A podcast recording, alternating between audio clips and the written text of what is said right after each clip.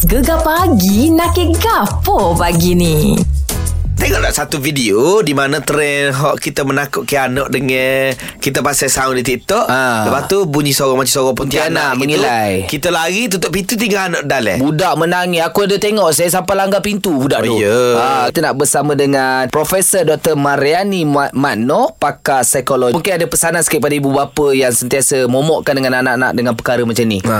Baik, momokkan yang macam ni sepatutnya kena berhentikan. Tak ada idea lain ke? Ah, Ah, betul. lain. Betul. Kan. Buat benda-benda lain hmm. untuk bagi dia sesuatu yang lebih positif.